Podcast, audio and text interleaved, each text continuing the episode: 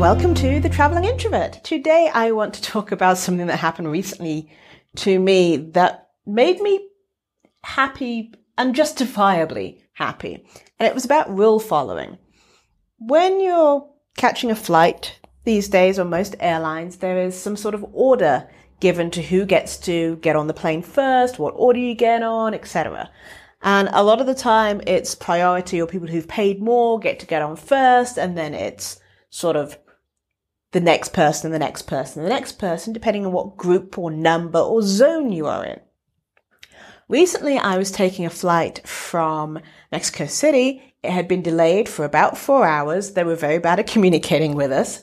Um, in fact, to the point where on the screen it still said my flight was on time well after the flight was supposed to leave. I had to go find their offices and be like, is the flight leaving? They give me a different time. They give me a gate. I go to the gate. I sit down. I got that gate information before most other people. So there was actually seats. Started filling up. And then we got told there was a 40 minute wait after the, the time that they said the flight was going to leave. And everyone was not happy about that. They said they were waiting for the first officer. That's fine. Can't fly the plane without the first officer. Then after that, they communicated again that, oh, you know what? We're going to give out vouchers.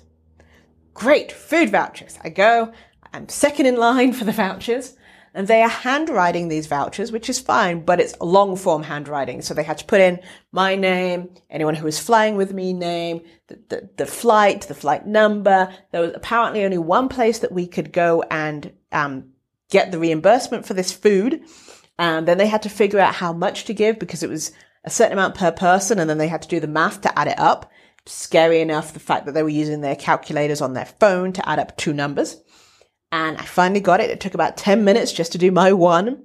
I go and there's one place that they've given this voucher for. So this place right now is overwhelmed with everyone on a big flight of at least 25 times three seats. So like 100 people. Let's call it like 80 people because it wasn't full. All trying to A, get reimbursement and then B, going to get food at this one poor little vendor. And to the point where the vendor was just like, here's some sandwiches and a drink, please go away. I was lucky. I was, like I said, second in line. So I went, got my voucher, and then I was third or fourth in line to get my food. All the other people who were behind me still had to get their voucher. I got back from getting my food only for there to be an announcement that they are boarding. And I was second in line.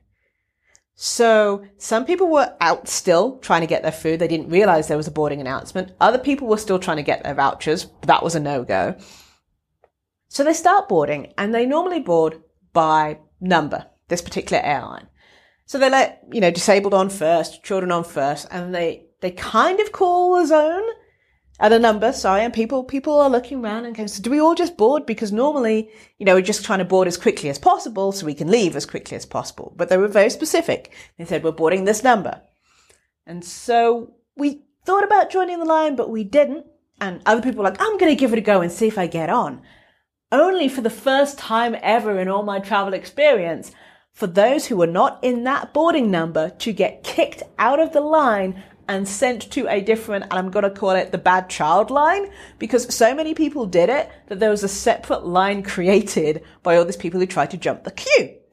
And so then I get to board, and I was like the second to last boarding zone, and I board and I'm sitting and we're waiting. And people who were still getting food, they came on because we were worried we were going to just leave people behind who didn't know that we were boarding. They came on. And actually, it was a full 20 minutes later that those who tried to skip the line were allowed on the plane. It was amazing. Mainly because they were rule breaking and they knew they were rule breaking and they got punished for it. I've never seen that happen. And it was really interesting because then they had to try and find a place to put their luggage. And so that was an issue and the flight attendants helped them to a degree. But it was just fascinating to see for once that people were held accountable for their actions.